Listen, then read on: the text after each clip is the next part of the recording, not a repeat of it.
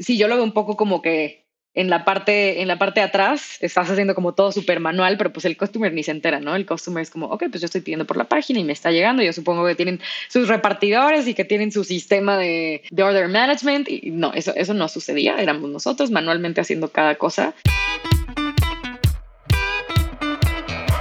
Hola, soy Alex Gálvez y esto es Fundadores, el podcast donde me dedico a tener conversaciones con fundadores de startups latinoamericanas para deconstruir sus experiencias, su historia, sus errores, sus aciertos y así encontrar los aprendizajes, herramientas e inspiración que tú puedas aplicar en tu día a día. Bienvenido. ¿Qué tal, fundadores? Hoy estoy con Anahí Sosa, cofundadora de Perfecto, una suscripción de frutas y verduras imperfectas. Es decir, frutas y verduras que están en perfecto estado, pero que por razones estéticas se tiran. Con este modelo ayudan a reducir el desperdicio de comida del mundo, además de que las personas pueden comprar frutas y verduras más baratas. Hablamos de su tiempo como voluntaria en la India, su paso por Uber, donde estuvo en varias posiciones e incluso fue la encargada de abrir Cornershop en Costa Rica. Luego en plática de Perfecto, conoció a su cofundador Jan y hablaron de todo tipo de cosas antes de fundar la empresa, desde las posibles ventas, la cultura y cualquier cosa en medio. Hablamos de cómo probaron su modelo de negocios con un MVP muy sencillo, hecho con puras herramientas no code. Espero que disfrute esta plática. Anahí, bienvenida a Fundadores. Hola Alex, muchas gracias por invitarme. Un gusto. Un gusto tenerte por acá. Primero, me gustaría entender, sé que te fuiste a la India a hacer tu servicio social saliendo de la universidad. Me gustaría entender un poquito mejor pues, cómo fue toda esta experiencia y qué pasaba por tu cabeza. Sí, qué cool que empieces con eso, porque la verdad que creo que hay varias experiencias en mi vida y pues en general en la vida de las personas que son como un punto de inflexión, y para mí el ir a la India fue uno de ellos y lo veo mucho como en retrospectiva. En realidad yo me fui estando todavía en la universidad. Y no fue, no era ni siquiera un tema de servicio social. Era como que yo tenía muchas ansias, ya sabes, te ubicas como en este momento universitario que te quieres comer al mundo y que también empiezas a ver como todos los problemas sociales y quieres aportar, quieres hacer algo. Y me encontré con varias ONGs que estaban en India y que buscaban como voluntarios, y particularmente fue Calcuta que me llamó tanto la atención. No sé si tuvo que ver algo como el tema de la Madre Teresa de Calcuta, que dije, wow, o sea, estar ahí debe ser una vibra impresionante. Al final yo no fui a esa casa, pero me ayudó ahí una organización como a poderme ir para allá. Y nada, fue increíble porque me fui sola. Entonces, pues imagínate, yo universitaria, niña, mis papás estaban como un poco vueltos locos. Mi papá un poco más y mi mamá dijo, pues ya, ya estaban también acostumbrados a que era mucho de irme a hacer este tipo de cosas y al final pues si era lo que quería lo iba a hacer. Entonces pues ya me dejaron, me fui yo sola a Calcuta. Y yo me acuerdo mucho de ese sentimiento, es algo muy extraño, pero yo me acuerdo mucho de ese sentimiento en el vuelo, porque obviamente tuve que hacer escala, no, ningún vuelo llega directo allá. Hice una escala en Hong Kong, y pues Hong Kong otro mundo, ¿no? Como que todo primer mundista, mucho tech. Y me acuerdo que cuando ya tenía que tomar el vuelo estando en Hong Kong a Calcuta, hubo un momento en el que me entró un panic attack. Yo en este momento lo identifico como panic attack, en ese momento no sabía qué era eso. Que dije, no, o sea, yo vi la sala llena de puros señores de la India con turbantes, yo era una chavita ahí con mi mochila. Fue como tan impactante para mí que tuve mucho miedo de subirme a ese avión. Y dije, no puedo, o sea, ¿qué voy a hacer sola? No sé ni a dónde voy a llegar, no hay nadie que me vaya a recibir. Bueno, sí había alguien que me iba a recibir, pero todavía ha sido un poco informal. Y tuve tanto pánico. Y de repente dije, pues ya, me voy a subir al avión, a ver qué pasa. Me dio mucha pena también, como decirle a mis papás, saben que ya al final no me voy a ir después de todo el drama. Y mucho por eso dije, ya, os animo que no me vaya, ¿cómo les explico? Me subí a ese avión y aterricé en Calcuta. Y siempre me acuerdo como de ese momento, ese sentimiento interno que tuve en ese momento, que lo puedo como volver a vivir en cada momento que me acuerdo. Como ese momento en el que dije, me atrevo y voy a la aventura y voy a lo que sea que me espere, aun cuando era una incertidumbre total de no saber qué era lo que había del otro lado, ¿no? Y fue uno de los momentos en donde como que superé ese miedo y me ayuda mucho a acordarme y decir, bueno, si me subí a ese avión sola yéndome a Calcuta sin saber lo que esperaba del otro lado, ya que me den este meeting, o sea, no pasa nada. Entonces de ahí empezó como la experiencia y ya llegando pues estuve trabajando con varias ONGs y la verdad que Fue complicado. Por un lado, diario se te apachurraba el corazón, ¿no? Y sentías como mucha... Era un sentimiento como hasta de culpa, de decir, ¿cómo puede ser que yo tengo una vida tan buena? Pues obviamente en el sentido material, ¿no? De las cosas. Y pues que aquí haya tantas carencias. Entonces sentía como mucha culpa, pero al mismo tiempo sentía mucha satisfacción de poder estarle dedicando mis días enteros a estas organizaciones. Y pues tuve muchos aprendizajes. Quizá para no hacerte el cuento largo, el aprendizaje más increíble es cómo era gente en general tan feliz, tan generosa, con una forma de vivir la vida tan increíble, con una energía tan contagiosa, aun cuando quizá no tenían las posibilidades económicas que creemos que son las que te dan esa felicidad, ¿no? Y que creemos que son las que te dan esa paz en el día a día. Entonces eso para mí fue un aprendizaje impresionante, decir, wow, o sea, yo quiero ser así, que no necesite de tener tantas cosas materiales para poder estar en paz y ser generoso y ayudar. Pero bueno, muchas cosas que te puedo contar de esa experiencia, pero en realidad sí fue una experiencia que me cambió completamente, me hizo ser más empática, muy vulnerable en cuanto a decir, mira, todos podemos estar en situaciones que, pues sí, que de pronto no vayan a ser las situaciones más cómodas o que estés pues justamente en tu comfort zone, pero que puedas realmente como salir y pues también echar una mano, ¿no? Sí, ¿y cuánto tiempo estuviste por allá? ¿Solamente en Calcuta o otras ciudades? Sí, estuve 3 meses y medio más o menos y solo en Calcuta. O sea, yo sabía que no quería irme a viajar y pues sí, no iba en plan turista. O sea, literalmente en Calcuta yo llegué y vivía en una casa que estaba justamente en un barrio musulmán. Entonces también eso era un poco intimidante porque era salir diario. Yo me tenía que ir como en el bus. Primero caminar un tramo, luego en el bus, luego en el rickshaw, en el tuk-tuk. Y todo ese trayecto pues lo hacía sola. Ya después lo hacía con algunos compañeros que fui conociendo. Hice muy buenos amigos ahí. Pero era salir así en pleno barrio musulmán. Obviamente todo el mundo se te quedaba viendo porque pues decían estos nuevos visitantes que planean, que traman. Entonces, sí, solamente en Calcuta y ya pues estando ahí 3 meses ya al final me súper acoplé. Ya me sentía yo local, aunque pues es relativamente poco tiempo también. Pero todo el tiempo estuve ahí. Súper bien, qué padre, qué bonita experiencia. Y sí es muy cierto esto que dices, ¿no? Que, bueno, en primera siempre conocer otra cultura es muy bueno y también, pues, ver esto, ¿no? Muchas veces que pues, las carencias que hay en muchos lados, pues también en México, en Latinoamérica, muchísimos. Y sobre todo la parte de la felicidad, ¿no? Que pues, no necesitas en realidad grandes cosas materiales, sino que la felicidad pues, es de estar con las personas y de ayudar a las otras personas, ¿no? Es lo que trae felicidad a final de cuentas. Sí, totalmente. Creo que fue uno de los mayores aprendizajes sin duda y se me llenaba el corazón. O sea, yo me acuerdo de unos niños chiquitos que fuimos era un evento como para llevarlos a hacer un tour por la ciudad o algo parecido, pero eran niños que estaban como en un orfanato y les regalamos unas bolsitas de lunch. Me acuerdo muy bien, era un yogurt, unas galletas, un juguito. Y ellos estaban fascinados con los turistas, ¿no? Yo incluida, era parte de ese grupo de turistas, o de los extranjeros, pues. Y me acuerdo tanto que los niños me empezaban a regalar su yogurt y su fruta y me decían, toma, te lo regalo. Y yo, o sea, me acuerdo perfecto que literal me tuve que separar del grupo para ponerme a llorar, porque dije, van a decir, está loca, pues, ¿qué, no? ¿Qué hace llorando ahí? Y sí, como que me separé y medio me volteé y me puse a llorar de decir, ¿qué es esto? O sea, ¿qué es esto?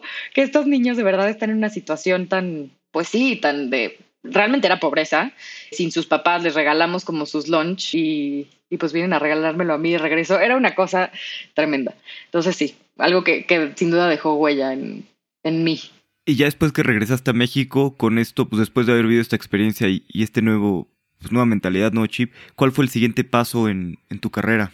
Sí, yo creo que esto siempre he sabido que en un futuro, o sea, siempre ya sabes de que cuando crezca, cuando sea grande, quiero tener yo mi negocio y que sea algo que realmente genere un cambio, ¿no? Como que tenga un impacto positivo en la sociedad, en el medio ambiente, pero en el mundo que me rodea. Y eso siempre lo pensaba desde muy chiquita. Ya ahorita hablaremos un poco más de mi trayectoria, pero no me sentía tan cerca de este objetivo. Entonces era como de no lo estoy logrando, no estoy llegando ahí, ¿no? Y al final pues creo que estoy en un punto en el que ya estoy pues cumpliendo un poco este objetivo de ayudar e impactar positivamente al mundo. Pero en ese momento, pues nada, simplemente esa chispa se encendió mucho más y así es que tengo que hacer algo. De hecho, fundamos ahí una ONG con algunos amigos que conocí en Calcuta y la idea de la ONG era justo conectar a todas las organizaciones, pues a su vez como ONGs pequeñas de India, que necesitaran voluntarios, ¿no? Con gente que quería ayudar pero no sabían qué. Y ahí conectamos a un par de personas, estuvimos trabajando con algunas organizaciones. Al final, como todos estamos a la distancia y todavía no era tan común el trabajo remoto, pues no subsistió esa ONG, pero sí se prendió mucho en mí este deseo de poder ayudar lo más que pudiera y poder como acercarme más a este tipo de causas.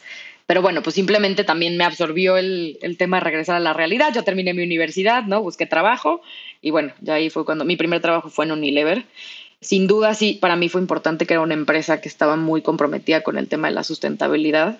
Pero bueno, no fue tampoco como irme directo ahí a meterme a una ONG ni nada. Simplemente fue como cómo integro esto a mi día a día y al trabajo en el que pues también era bastante feliz, ¿no? Por un tema más intelectual.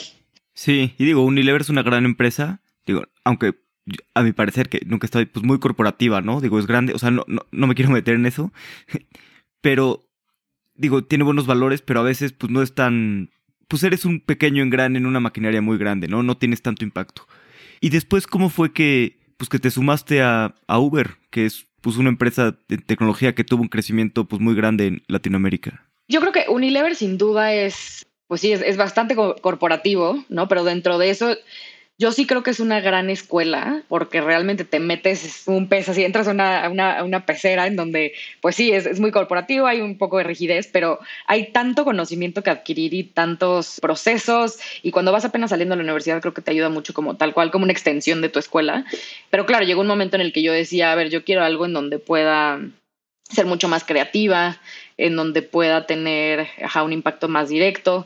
Y me interesaba mucho unirme a en ese momento ya traía yo como este interés de unirme a alguna empresa que fuera más de la rama de tech. Es algo que siempre me ha interesado mucho.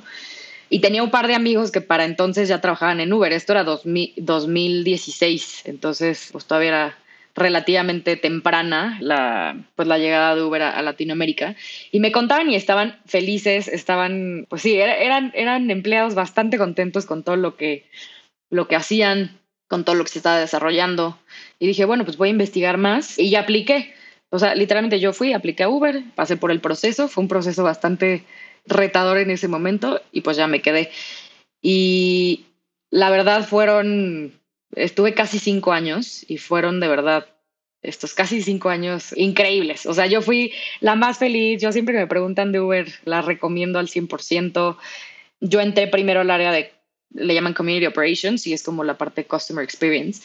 Entonces me tocaba desde crear el equipo de soporte Latinoamérica desde cero, ¿no? Con el resto del equipo, pero pues no existía nada pues era un equipo muy, muy, muy básico. Entonces nos tocó levantarlo ahí, informar mucho las decisiones de producto y de tech desde un punto de vista de customer experience, ¿no? Como este es el feedback de los clientes, esto es lo que quieren, esto no es tan prioritario. Entonces era increíble ver cómo realmente el tema de customer experience era muy central en la cultura de Uber, y no era nada más como luego ponen de valores de que somos customer obsessed, customer oriented. Y no lo vivías, aquí se vivía, y entonces era increíble ver cómo pues este feedback que nosotros dábamos como voz del cliente realmente impactaba en el product roadmap. Después de ahí me movía dentro de Customer Experience, pero hacer un poco de strategy, planning, ahí también aprendí un montón. Y de ahí ya me moví a Uber Eats, particularmente al negocio de Uber Eats, y ahí empieza un poco como la historia también de lo que voy haciendo hoy, ¿no? Pero en Uber Eats estuve viendo al principio como proyectos especiales. De hecho, creo que el área se llamaba justo Special Projects. Entonces era ir viendo como proyectos de mejora, de innovación. ¿Cómo qué tipo de proyectos? Pues, bueno, te imaginas que en Uber la innovación es tema del día a día. Entonces de repente había cosas que veíamos que podían hacer sentido, pero teníamos que probarlas antes. Entonces era mucho de hacer pilotos y ver si funcionaban, ¿no? Entonces, por ejemplo... pues mira, uno de los primeros en los que me involucré era justo las nuevas líneas de negocio que salían de lo que era pues la línea tradicional de Uber Eats, que son los restaurantes. Entonces, entender cómo metíamos quizá tiendas de conveniencia y supermercados y otro tipo de artículos. Pero pues había mucho que probar, que testear, y siempre en Uber era mucho de este método científico, ¿no? Como cuáles son las hipótesis, hacer A/B testing, entender los resultados, hacer iteraciones. Y como éramos un equipo regional, pues tocaba también entender cómo eso se comportaba en diferentes ciudades de Latinoamérica, ¿no? ¿Qué pasa si hacemos este piloto en México o en Brasil o en Chile? Entonces, la verdad, yo amaba mi trabajo en ese momento y en general en Uber, porque era mucho de crear, pero bajo una óptica muy analítica. Entonces, como integrar ambas partes era súper divertido. Pero ese es uno de los proyectos más, digamos, más relevantes de los que tomé ya estando en Uber Eats, que era justo esta parte de como las nuevas líneas de negocio. Y luego lanzaste Cornershop en Costa Rica, ¿no? O sea, de parte de Uber. ¿Cómo fue esta experiencia? ¿Te mudaste para allá? Sí, justo todo este proyecto, pues a través de ir teniendo estos aprendizajes, nos dimos cuenta también que no era una cosa fácil, sobre todo la parte de grocery, ¿no? Y que ya había alguien que lo estaba haciendo demasiado bien en la región. Y fue cuando sale pues esta oportunidad de poder hacer una adquisición en ese momento parcial de Cornershop. Y yo estaba, y ese es uno de los momentos que, ahí como paréntesis, que viendo hacia atrás, como que digo, wow, estaba en el momento correcto, en el lugar correcto y me tocó que yo estaba liderando estas otras como nuevas líneas, pues me tocó también liderar toda la parte de la adquisición. Entonces fue trabajar con todo el equipo global de Manei, trabajar con todos los equipos de operaciones locales para ver cómo íbamos a llevar la integración, con Business Development global. O sea, realmente era un proyecto global de ver cómo integramos ahora a Cornershop. Y pues yo estuve básicamente llevando todo lo que era cómo integramos la operación, cómo integramos, pues sí, en general todo lo que incluye el traer un nuevo negocio, ¿no? Entonces, pues ya estuve trabajando en eso hasta que se consolidó la adquisición, digo, parcial en ese momento.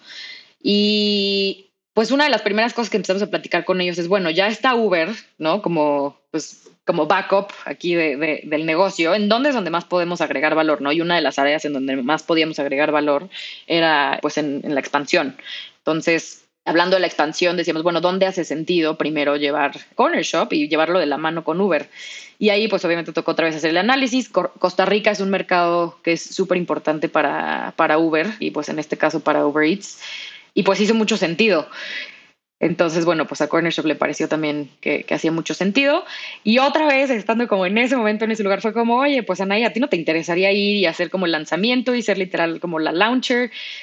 Y pues bueno, obviamente siempre está ese como imposter syndrome, ¿no? En el fondo, que es como, no, pero espérenme, o sea, yo estoy aquí liderando y pero pues todo ha pasado una cosa tras otra, pero yo nunca he lanzado un país, ¿no? En Uber era muy común que sobre todo los senior ops y los leads tenían ya experiencia lanzando países, pero como yo no entré particularmente en ops, sino que entré en la parte de customer experience, yo no había tenido realmente esa experiencia y era como, yo no es como que me voy a integrar a un equipo, o sea, yo voy a ir a liderar el lanzamiento, Y sí le di como una pensada un par de días, como que dije, no sé qué viene, no sé cómo lanzar un nuevo país. Para mí, hasta todo este nuevo de la constitución de la empresa, de abrir cuentas de banco, era completamente como Greenfield, ¿no? Era muy desconocido para mí. Y al final también siempre he sido como de, pues mira, me voy a aventar y a ver qué pasa. Lo peor que puede pasar es que pues necesito pedir ayuda porque me voy hundiendo o pues no va saliendo. Y dije que sí Y un poquito ahí, estos días que estuviste pensando, ¿cuál fue tu proceso de pensamiento? ¿Pensabas sola o lo platicaste con amigos? Y también un poquito, hablando del impostor syndrome que decías, pues también cómo lo vences o cómo haces que esa parte no te afecte. Sí, yo creo que algo clave es estar como rodeado de las personas correctas y tanto personal como profesionalmente, eso creo que fue un gran impulso. Entonces, personalmente, pues mi esposo para mí siempre ha sido como esta persona que justo le cuento como estas preocupaciones. Él me conoce pues obviamente demasiado bien. Entonces él sabía como dónde estaba un poco como mi sombra, ¿no? Que era este imposter syndrome de decir, híjole, no sé, nunca lo he hecho. Y además de que pues siempre pues me conoce muy bien y me ayuda mucho platicarlo con él. Siempre me apoya como al 100%. Entonces como que pues siempre te ayuda ese empujoncito, ¿no? De seguridad. Decir, oye, yo he visto lo que has hecho, ya lograste esto, ya lograste esto otro, ya lograste esto otro. Como, pues mira hacia atrás. O sea, pues ve y pruébalo y es una gran experiencia, tampoco vas a estar sola, ¿no? Entonces eso personalmente me ayudaba mucho y profesionalmente también tenía una jefa en ese momento que pues admiro muchísimo, me apoyó muchísimo y ella fue como la principal persona que me impulsó también mucho y me decía como que me puso un poco más en contexto y me dijo, a ver, o sea, en realidad lo que tienes que hacer es como A, B, C, D, te vamos a estar acompañando. Como que me puso un poco más, me quitó un poco más de presión, ¿no? Y en vez de decir como tienes que cumplir estas expectativas, era como de ve y pruébalo, ¿no? Y te vamos a acompañar y mira, yo te voy diciendo cómo es capaz. Ella era también general manager en Chile en su momento, entonces ya tenía esa experiencia justamente como manejando un país pues, completo y eso me ayudó un montón. Entonces como que esta primera parte que digo de tener a las personas correctas creo que es clave y quizá pues hasta el momento en el que realmente necesitas este empujón no te das cuenta que de lo importante que es estar rodeada de esas personas correctas, ¿no? Y pues tuve la fortuna también de que tenía una gran jefa, ¿no? Y que me ayudó con eso, pero creo que ese fue uno. Y la otra, o sea, diría que fueron dos factores. Uno, el tema de pues el consejo de estas personas y el otro, sí como tú recordarte, y esto tiene mucho más que ver con lo del imposter syndrome, ¿no? Tú como recordarte ¿Cómo fue tu outcome en otras situaciones en las que tenías el mismo miedo, ¿no? Y regreso como, por ejemplo, a este ejemplo muy, pues sí, quizá muy básico del vuelo a Calcuta, ¿no? Como, o sea, en ese momento yo realmente tenía pánico y me subí al avión y fue la mejor experiencia y nada pasó. Y como esa, pues otras muchas experiencias en el trabajo, ¿no? En donde yo decía, no, qué miedo, ¿cómo voy a aceptar este proyecto, no? Híjole, me va a sobrepasar y ya que estoy ahí, pues lo saco y si hubo problemas, pues al final pude pedir ayuda y looking back, pues esas son el tipo de cosas que me hicieron crecer y que me hicieron también, pues como construir un historial conmigo misma, ¿no? Conmigo misma para poder como regresar al archivo de mi historial de retos y decir, oye, pues también en este momento me dio miedo, también en este momento me sentí como con el imposter syndrome, o sentí que este reto me iba a superar. ¿Y qué pasó? Pues al final como que pues lo superé y lo hice bien. Y más allá de que si lo hice bien o lo hice mal, aprendí un montón. Y siempre también un poco trato de optimizar para el aprendizaje, ¿no? No tanto de que quiero que esto salga perfecto. No, quiero aprender mucho. Y yo siempre seguía con esta idea en mente que en algún momento yo voy a poner mi negocio. Eso también me ayudó mucho. Decir, en algún momento voy a poner mi negocio. Y eso es algo que tengo que aprender. Entonces un poco como, pues quizá no fue un proceso tan estructurado, pero pues como resumiendo, me ayudó mucho eso, platicar con otras personas, recordar lo que ya había logrado en otro momento y pensar pues que eran herramientas que me iban a ayudar posteriormente para lo que quería lograr. Sí, creo que siempre es difícil, ¿no? Salir de nuestra zona de confort, pero es donde más pues, tenemos todos los aprendizajes, ¿no? Y aquí pues, obviamente es difícil lanzar un nuevo país, pero también pues, es un poco el mejor de dos mundos, ¿no? Porque tienes la oportunidad de lanzar un país nuevo, aprender, y tienes un equipo que te respalda, bien fondeado, con muchísima gente súper capaz. Entonces, pues como dices, ¿no? Hay mucho upside y poco downside. Sí, no, totalmente. Y la verdad que fue increíble. Me tocó, pues justo hacer todo desde cero y fue curioso porque yo era como si fuera empleado de Cornershop, ¿no? Porque yo vivía, respiraba, comía Cornershop todos los días, pero pues al final yo seguía siendo empleada de Uber. Entonces era un reto bastante particular porque me tocó justo a unos meses de la adquisición estar como en el punto de encuentro de ambas culturas, lo cual era también súper retador, ¿no? Tratar como de construir una cultura, pues que fuera como cercana a la cultura de Cornershop, pero yo venía con otra cultura y como que había cosas increíbles de ambas. Al final, pues sí, construimos un equipo con el que creé también pues unos vínculos bastante fuertes y éramos un equipo muy unido. Cuando me fui, me costó un trabajo que yo no me había dado cuenta como que me había encariñado tanto con este equipo, con lo que habíamos logrado. Estuve creo que unos 6, 8 meses, como 8 meses entre lo que lancé, que empezamos a crecer la operación. Y pues yo regresé ya a un rol en Uber. Fue como, bueno, listo, ya se cumplió la misión, pero me costó tanto trabajo porque yo ya me había encariñado con no solo con el equipo, sino con esta idea de algo que habíamos creado de cero y que yo nunca lo había vivido. Entonces, sí, o sea, sin duda fue como, hoy viendo como es Anahí que tenía miedo antes de tomar el reto, le diría, no, hazlo ahora, ¿no? Va a ser una gran experiencia. Y pues sí, sí lo fue. ¿Y luego cómo fue que te animaste a empezar Perfecto y salir pues, otra vez de tu zona de confort para... Todavía estabas en Uber y a la vez fundaste Perfecto y estuviste un tiempo en los dos hasta después ya estar full time, ¿o cómo fue esta parte? Sí, yo... Justo cuando acabó esta, como digamos, asignación de lanzar Costa Rica, crecer el negocio y dejarlo andando, pues yo regresé a Uber, ¿no? Y un poco como al rol que tenía antes, un poco, pues ya había evolucionado, pero también a seguir viendo cómo hacíamos esta integración entre ambas empresas. Y creo que fue un punto en el que yo dije, yo amo Uber, amo el trabajo que hago en Uber y todo lo que he aprendido y todo lo que me ha dado, pero sí me vi en ese momento muy claro como que había llegado a un punto en el que había aprendido como lo que tenía que aprender, había tenido las experiencias que tenía que tener, y cuando pensaba como en, oye, pues ahora dónde me muevo, ¿no? Ahora qué rol. Como que no había un rol que, va a sonar muy cursi esto, pero como que me encendiera el corazón, ya sabes, de decir, uff, esta área nunca la he probado, me interesa muchísimo, me encanta. Como que ya no sentía eso. Entonces decía, ok, quizá esto es momento de empezar a pensar qué más voy a hacer. Ya llevo casi 5 años, pues digo, en mi corta carrera, pues era el tiempo que más había durado en un trabajo. Y empecé a pensar mucho. Fue justo esto en el 2020. Esto fue como, sí, en el primer trimestre de 2020. Entonces estábamos a mitad de pandemia, ¿no? Había empezado la pandemia y eso es algo que le pasó a mucha gente, ¿no? Pero había mucho más tiempo como de pensar, lo cual a veces parece ya como un poco un lujo, y un lujo que nos pudimos dar muchos pues el año pasado, ¿no? Porque ya no tenías como que estarte transportando a la oficina y regresar, y había más tiempo como para, pues sí, para ser más meditativo de qué es lo que querías que siguiera en tu vida, en tu carrera.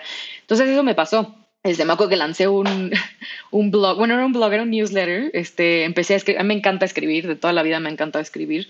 Entonces empecé un newsletter que se llamaba The Rise, y entonces mandaba cada semana mis reflexiones, mis artículos, como que decía, pues quizá por aquí, pues no sé qué va a pasar, pero igual empiezo a hacer algo ahí como de escritura. Y luego empecé a pensar también como en otra idea de como una startup, y dije, bueno, también pues me voy a empezar a dar el tiempo para pensar en esta startup, ¿no? Tenía más como que ver con temas de salud mental y demás. Y sí, empecé a avanzar un poco, empecé a hacer research, empecé a pensar como cómo estructuraría la startup. Y justo en este momento fue que, y ahí es donde entra Jan, mi co-founder en la historia, pues Jan estaba también pensando, él y yo no nos conocíamos, ¿no? Pero él estaba pensando que pues él quería empezar una startup que ayudara a reducir el desperdicio de alimentos, y particularmente en la parte de los restaurantes. Y estaba buscando un co-founder. Entonces, pues literal me contactó. O sea, fue un tema que me escribió por LinkedIn, y por cómo me lo escribió, por cómo me lo contó, pues resonó mucho porque yo estaba justo en ese momento. Y esas son las cosas de la vida que yo creo mucho en los tiempos y en que de verdad las cosas pasan por algo. Porque dije, no puede ser que en este momento en donde estoy tomándome muy en serio el tema de construir un emprendimiento y como de realmente ya tomar el siguiente paso, pues me busca con una idea que realmente me emocionó un montón, ¿no? Entonces fue como, oye, pues sí, platiquemos. Y pues nada, tuvimos una plática por Zoom, luego nos vimos por un café. Fue un clic instantáneo de que ambos tenemos la misma misión de cómo construir la cultura de una empresa, de cuál debería ser pues como el objetivo final y no perderlo, que particularmente pues en Perfecto es reducir el desperdicio. Nuestras habilidades también se complementaban como mágicamente, ¿no? Él tiene mucha experiencia en todo lo que es, pues sí, construir una startup de cero, ¿no? Él trajo una fintech acá a México y pues la construyó de cero, hizo el levantamiento de capital, en lo cual yo tenía experiencia cero en todo lo que era levantamiento de capital. Y pues está muy bien conectado con el mundo de las startups, ¿no? Que pues al final yo, aunque estaba en Uber, pues es una startup un poco más madura, ¿no? Entonces, pues como que teníamos muy, muy buen complemento ahí. Pues yo toda la parte de operaciones y de estrategia. Entonces, nada, como que de ahí fue cuando dijimos, pues empecemos a trabajar juntos. Y para noviembre del año pasado, noviembre de 2020, pues ya estamos empezando a desarrollar cómo es que se iba a ver. En ese momento se llamaba Eat Good, y lo que buscaba era reducir el desperdicio de alimento en los restaurantes. Y justo en ese proceso de nuestra investigación vimos que había un problema mucho más grande en la parte, digamos, primaria de la cadena de alimentos, que incluso antes de que lleguen a los restaurantes, a los supermercados, pues se desperdicia demasiada comida, y de hecho está en esa parte donde más se desperdicia. Y bueno, ahí fue como cuando empezamos a cambiar la idea, hicimos como un mini pivot. Dijimos, bueno, no, vamos mejor a enfocarnos en esta parte. Y bueno, ya ahí empezamos a hacer un poco más de research, y fue donde salió Perfecto, pero todo fue muy rápido. En diciembre empezamos ya a trabajar en lo que era la idea de Perfecto, y en enero de 2021 lanzamos el MVP. Eso fue un tema de un mes de planeación, pues sí, en papel, digamos. Me gustaría en un momento regresar a lo del MVP, pero antes mencionabas que desde un principio concordaban muy bien lo que querían que fuera la cultura de la empresa. Creo que es importante, ¿no? Sobre todo con alguien que no conoces, hablarlo desde el principio. Pero ¿cómo fueron estas pláticas y por qué desde el principio dijeron, no, bueno, queremos hacer esto? Y, o sea, ¿cuáles fueron estas pláticas desde muy temprano acerca de la cultura de la empresa? Sí, la verdad que creo que tuvo, en gran parte fue gracias a que Jan tenía muy buen contexto de cómo hacer como no solo la búsqueda de un co-founder, sino de cómo, pues, hacer una validación de que en realidad hubiera un buen match, ¿no? Entonces me acuerdo que él llegó y me dijo, oye, pues yo tengo estas como 40 preguntas que creo que deberíamos de hacernos los dos, como así muy, muy estructurado. Y dije, bueno, pues va, a ver, pues esto es como un quiz ahí. Y no sabes cómo nos ayudó, porque eran preguntas, pues de esas que a veces igual ni no hablas al principio y salen ya sobre la marcha, pero como... Y me acuerdo que en ese momento yo pensaba, uy, estamos respondiendo preguntas de... pues que realmente vamos a necesitar resolver en muchos años cuando esta empresa ya sea mucho más grande, ¿no? Como, por ejemplo, ¿estarías dispuesto a un exit de adquisición, ¿no? Y si sí, ¿cómo aceptarías unos términos de adquisición? Pero imagínanos, o sea, en ese momento en donde apenas estábamos pensando en cuál era la idea correcta y demás, y hablando de estos temas y respondiendo estas preguntas, pues a veces sí parecía como un poco innecesario decir, pues no estamos ahí todavía. Pero creo que eso fue como clave para poder entender realmente cómo pensaba cada uno, no solo en el corto plazo, sino en el largo plazo, ¿no? Y había preguntas ahí como de diferentes pues áreas, ¿no? De qué son los atributos que más valoras en una cultura, ¿no? ¿Qué son los atributos que has vivido en culturas de empresas anteriores en las que has trabajado y no quieres que existan en la tuya? Por ejemplo, hasta temas personales, ¿no? Como... ¿cómo es tu relación con...? Bueno, no sé si era particularmente cómo es tu relación con tu familia, pero ¿qué tan importante es este tema como de la familia? ¿Y cuáles son...? Entonces, como que era una cantidad de información que en ese momento como que nos dio un muy buen panorama de que estábamos en el mismo canal. Ahora, esa fue una, y la otra pues sí fue que a medida que empezamos ya a trabajar en el desarrollo de la idea, pues nos dimos cuenta que realmente trabajamos muy bien, ¿no? Siempre pasa que igual no lo puedes explicar, pero hay gente con la que hay muchas trabas, ¿no? Y es un poco como... pues sí, como que tienes que estar pues un poco como no peleando, pero sí discutiendo constantemente porque no estás de acuerdo con muchas ideas y en este caso no era así. Entonces como que fluía bastante bien. Cada uno obviamente pues tenía sus puntos de vista en diferentes cosas, pero fluyó muy bien y pues la prueba es que en un mes pudimos ponernos muy bien de acuerdo y lograr sacar pues esta primera versión. Entonces pues sí, fue una mezcla entre ser muy estructurado en la parte de conocerse el uno al otro, preguntarse las preguntas incómodas y por otro lado pues sí empezar a poner ya manos a la obra para poder evaluar qué tal funcionan trabajando en conjunto, ¿no?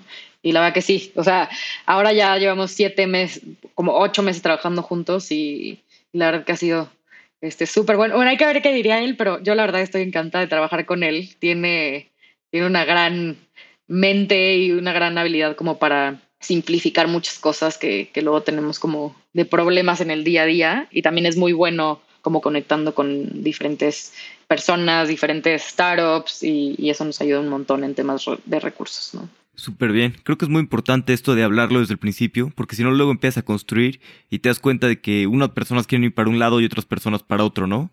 Y no hay tiempo mejor invertido que haciendo esto desde un principio. He visto miles de casos de empresas que pues ya empiezan a construir, empiezan a crecer y luego pues la visión es muy distinta de los fundadores o así. Lo que pasa es que se acaban separando o que acaban, pues sí, diferentes cosas y eso pues siempre afecta, ¿no? A largo plazo.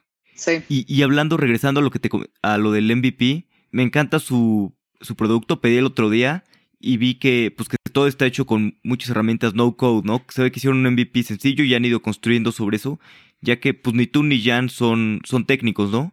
Y veo que muchas veces a las personas, que a mí también me pasó eso antes, como que nos detiene eso, ¿no? Es de que, oye, pues quiero hacer una startup de tecnología, pero no sé programar. Una de dos, o busco un programador o aprendo a programar yo. Pero en realidad hoy en día, pues creo que hay miles de alternativas, ¿no? Y con herramientas no code puedes hacer muchísimas cosas, las aprendes en unas horas y puedes construir pues casi cualquier producto. ¿Ustedes cómo fue esta parte de hacer todo el producto no code y lanzarlo al mercado pues para empezar a recibir feedback y ver con los usuarios? Sí, creo que ambos teníamos muy claro que necesitamos validar que efectivamente había mercado para lo que nosotros queríamos ofrecer, ¿no? Y digo, ahí hago un paréntesis también que, pues en Perfecto lo que hacemos es, pues darle una salida a estos productos imperfectos, ¿no? O que tienen algún tipo de efecto estético. Pueden ser tamaño, forma, color, que tengan cualquier tipo de, pues sí, como de algún tema superficial, algún defecto superficial que incluso puede ser derivado del transporte, ¿no? Y no solo eso, sino también como productos excedentes. Entonces, pues la intención es que nosotros compramos esto de los productores y pues lo ofrecemos como servicio a domicilio, es una suscripción a domicilio y te llegan esos productos.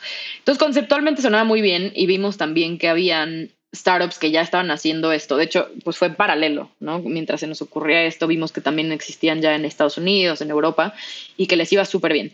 Pero es muy peligroso esa trampa como del porque funciona allá, funciona acá.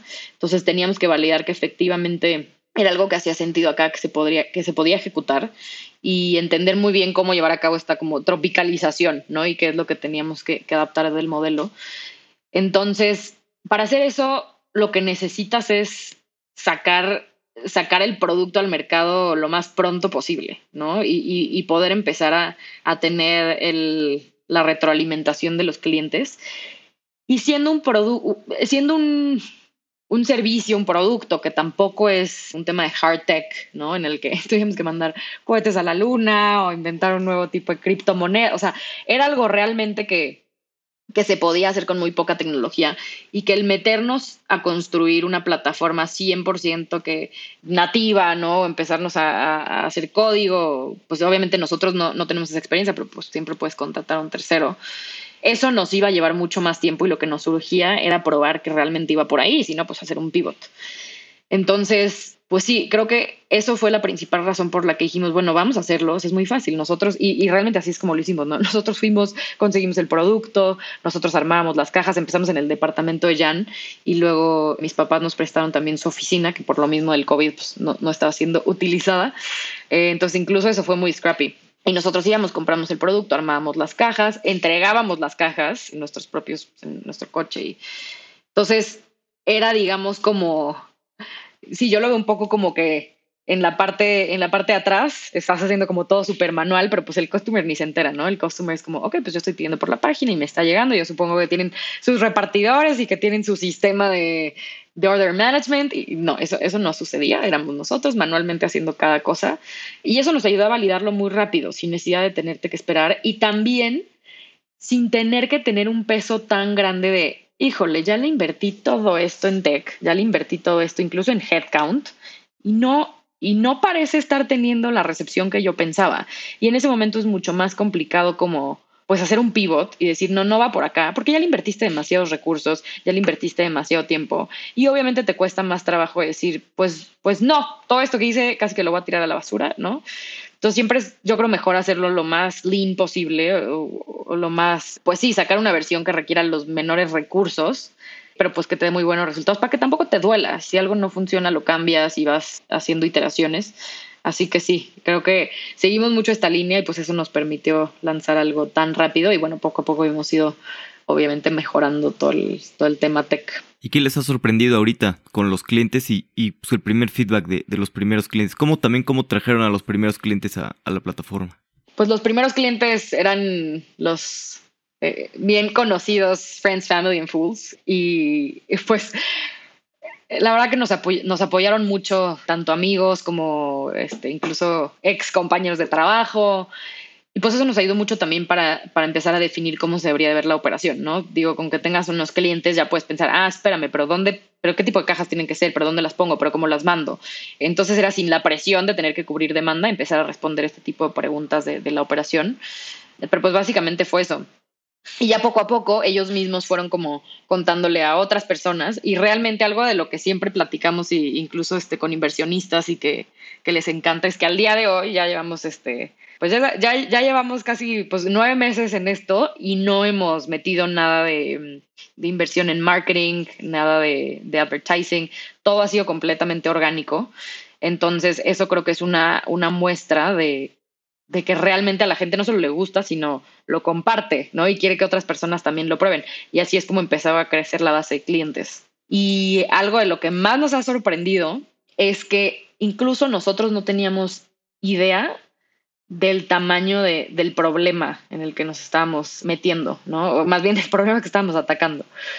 hay tantos productos que se quedan en el campo y no llegan ni siquiera a la ciudad porque ya no le ven el valor de transportarlos, porque saben que o no los van a vender o los van a vender demasiado barato, ¿no? O sea, a veces hasta lo usan ya de comida de animales y demás.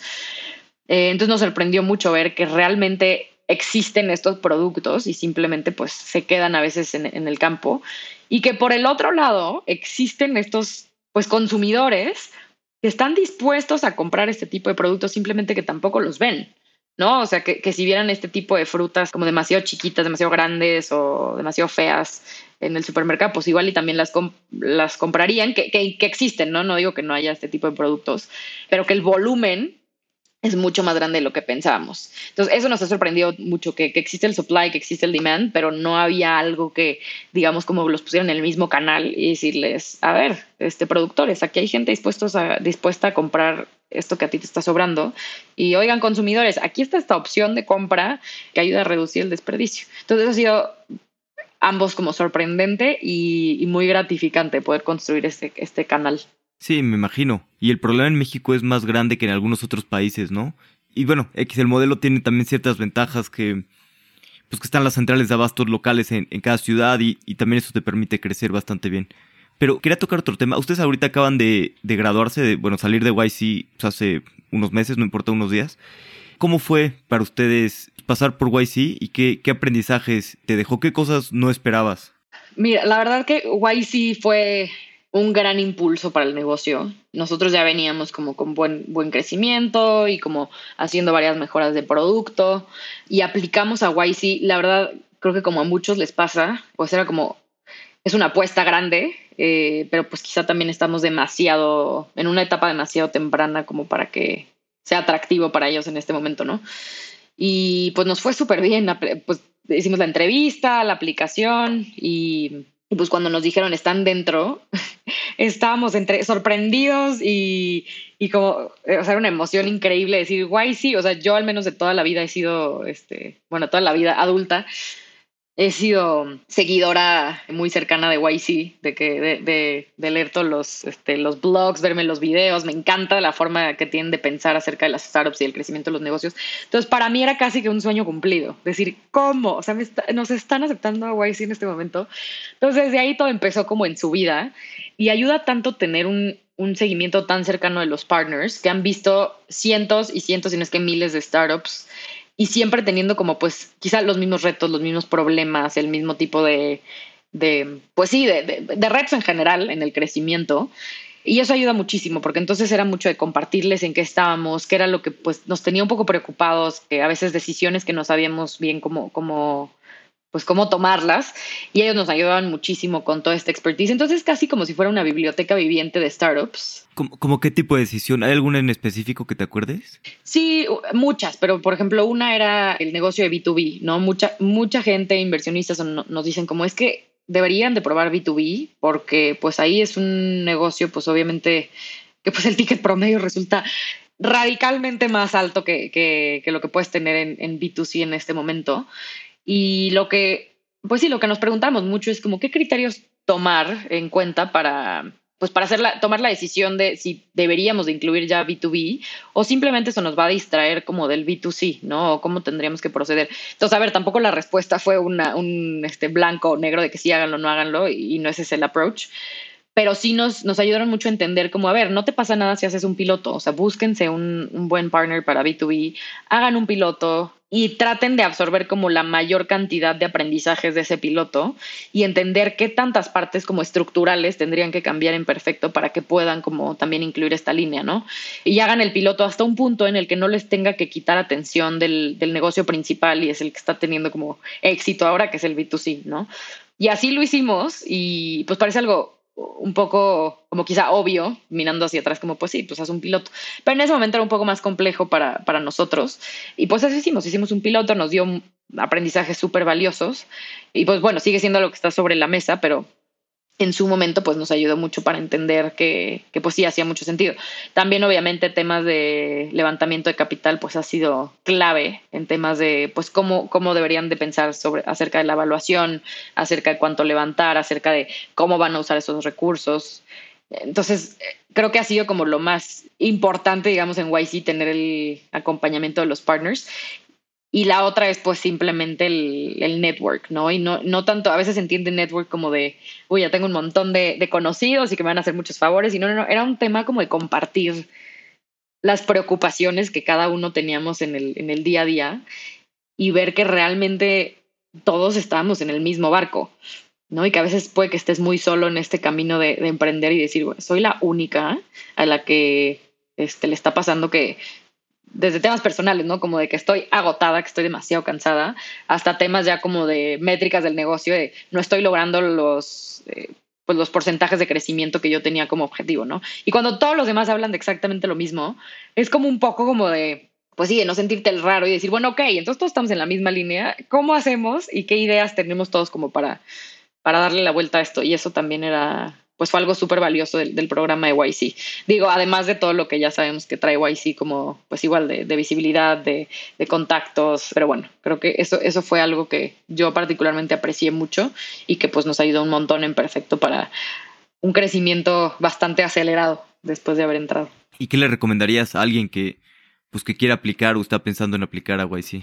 Pues generalmente hay personas que justo están pensando en aplicar y buscan pues a otros founders que ya hayan pasado y pues ya me ha tocado hablar con algunos y lo que siempre les digo es no trates de tenerlo todo como resuelto, todo probado, todo perfecto para tener que aplicar a YC porque no es eso lo que buscan, ¿no? Nosotros pues es un caso muy claro en donde cuando aplicábamos llevábamos 4 meses de operación, no teníamos equipo, no teníamos financiamiento, no teníamos tech, no teníamos un cofundador técnico, lo cual pues en nuestra mente era como, hijo, esto va a ser como complicado para que a ellos les guste la idea del founding team y no fue así. Entonces lo que siempre les digo es como no es la idea que tengas todo súper claro, súper probado, pero sí es importante uno que se vea que están entendiendo bien cuál es el problema que están queriendo resolver, porque cuando te inventas el problema y realmente no existe, ya, o sea, no solo, más allá de YC o no YC, pues ya empezaste en el lugar incorrecto. Entonces, tener bien claro cuál es el problema que estás resolviendo, qué tanta oportunidad de negocio hay en el área de ese problema, ¿no? Porque pues al final lo que se busca es también tener pues buenos retornos. Y la otra es poder realmente hablar del equipo fundador, ¿no? ¿Cuál es su experiencia, ¿no? ¿Cuáles son las habilidades que traen a la mesa o las capacidades que pueden como aportar al equipo y a la empresa? Y creo que eso fue también clave en nuestro caso. Cuando vieron que todo lo habíamos hecho nosotros, que como tú dijiste, todo fue no code, les encantó. Cuando para nosotros era... pues al principio igual decían, no, pues no les vamos a decir que todo esto lo armamos en esta plataforma o que realmente no tenemos nada de tech o que nuestra base de datos es un spreadsheet, ¿no? Pero cuando les contábamos estas cosas les encantaba porque era una forma de validar que íbamos ya a ejecutar y que éramos rápidos en ello y la otra que éramos, no sé, como resourceful, ¿no? Que realmente sabíamos cómo obtener recursos para lograr esto que queríamos probar. Entonces eso les encantó, que lo hubiéramos hecho de una manera, digamos, tan rústica, pero que nada, que eso no nos hubiera parado. Entonces eso recomendaría, como vayan con lo que tengan, asegúrense que es un problema real, que haya un mercado grande y que si están apenas probándolo de una manera muy... pues sí, muy, muy rústica, digamos, pues que estén orgullosos de eso, porque quiere decir que no los frena nada. Sí, totalmente. Creo que como bien dices, lo importante es estar resolviendo un problema grande, ¿no? Que sea una oportunidad grande y sí, eso es lo más importante. Bueno, vamos a pasar a la última parte, que es la serie de preguntas de reflexión. Las preguntas son cortas, las respuestas no necesariamente. Ok. ¿Cuál es el libro que más has recomendado? Mira, es que en esa parte como que depende a quién y depende el área, pero... creo que hay un libro particularmente que a mí me cambió mucho la forma de entender muchas cosas de la vida y se llama Muchas vidas, muchos maestros y ese lo he recomendado mucho porque para mí, y no tiene nada que ver con la parte de negocios ni de startups, pero para mí fue muy importante en la forma en la que entendía cómo vivimos o qué significa realmente como estar en este mundo y en este plano terrenal y como que también tomarte un poco las cosas menos en serio, ¿no? Que al final pues es importante, hagas lo que hagas, trabajes en lo que trabajes, pues poder entender como como al final, pues sí, un poco de dónde venimos, a dónde vamos. Entonces, ese libro lo he recomendado mucho. Y en la misma línea hay otro que se llama My Master's Secret Whispers. Creo que, no sé si lo dije bien, pero más o menos algo así. Y ese libro lo descubrí por Naval Ravikant, que a mí, yo soy súper fan y me encanta seguir todo lo que comparte. Tiene como un mentor que por lo que he oído no le gusta decir que es su mentor, pero pues más o menos, ¿no? Y escribió este libro y está lleno de tantas sabidurías de la vida en general que cuando lo lees te sientes como tan ligero de decir, uff, o sea, realmente esto no era tan importante, realmente a veces como que pues sí, nos dejamos como guiar por emociones y por pues cosas que pasan en el día a día que realmente ¿qué más da? ¿No? Como que lo importante es otra cosa. Y a mí ese tipo de lecturas me ayudan mucho como para regresar a mi centro y acordarme realmente de lo que es importante más allá de las cosas que a veces nos pueden pues afectar, ¿no? Y pues sí, esos dos los he recomendado. Y quizá un tercero es Sapiens, que ya más como en el tema cultural. Sapiens me parece un libro espectacular que nos da mucha luz para entender de dónde venimos también, pero desde un punto de vista pues más evolutivo y me gusta mucho por el lado de la curiosidad, ¿no? Es decir, pues, ¿por qué no preguntarnos por qué hacemos lo que hacemos? ¿Por qué existen las instituciones bancarias como existen hoy? ¿Por qué existen las religiones como existen hoy? Y creo que te ayuda mucho a entender como, y pensar mucho más en first principles, ¿no? Entonces, esos tres creo que son de las que más he recomendado y más me han cambiado. Buenísimo, el de Sapiens me encanta y los otros dos no los conozco, los voy a leer. La verdad es que suena muy bien la recomendación. Sí, sí, sí los recomiendo. ¿Qué es algo que creías muy profundamente hace 10 años que ya no crees que sea verdad? Yo creo que hay muchas cosas que he pensado, que pienso diferente ahora, y mucho ha sido pues también por como abrirme a vivir experiencias y como el a ver qué pasa, y salgo como con creencias que quizá te replanteas. Entonces al día de hoy creo que pienso muy, muy diferente a como pensaba hace 10 años. En el tema más como de profesional, quizá le voy a orientar a esa parte. La parte que el trabajo duro es el que trae los mejores resultados. Y eso lo he podido probar que no es así y que no es necesario estar trabajando de sol a sol y matarte y no hacer nada más que trabajar para tener los resultados que esperas y que incluso puede ser contraproducente, ¿no? Yo cuando empecé mi carrera, desde la universidad y cuando empecé mi carrera, yo era toda la definición así de un workaholic, pero un workaholic así cero balance. Yo decía, yo tengo que ser la mejor y voy a sacar los mejores resultados y voy a matarme en la línea. Y claro, o sea, pues sí, hacía un trabajo súper bueno y siempre era como este reconocimiento de oye, Anahí, qué bien lo estás haciendo, increíble. Entonces, pues como que seguía alimentando la maquinita del reconocimiento y del quiero seguirlo haciendo, así quiero tener resultados espectaculares, pero pues me troné. Sí hubo un momento en el que me troné y dije, nunca más quiero estar aquí. O sea, nunca más quiero estar en este punto en el que toda mi vida es el trabajo y empecé como un poco, pues obviamente ha sido un camino o un cambio bastante más pues lento, ¿no? De ir aprendiendo. Pero creo que al día de hoy sí intento como cuando veo que estoy demasiado absorbida por el trabajo, digo, a ver, no. Entonces o me tomo tiempo libre, me voy a hacer como cosas con mi familia, me doy los espacios para irme a comer con amigos, ¿no? Que a veces dices, no tengo tiempo. Y sí lo tienes. Y regresas como más energizada al trabajo y eres mucho más productiva. Y eso lo he aprendido pues en estos años y es algo que he cambiado, pues sí ha cambiado en cuanto a pensar no es work hard, sino work smart y además pues estar como lo más energizado posible para que esos momentos en los que estés metido en el trabajo, o sea que es pues el trabajo de la mejor calidad, ¿no? Y eso me ha cambiado pues mucho mi calidad de vida, ¿no? El verlo de esta otra forma. Sí, de acuerdo.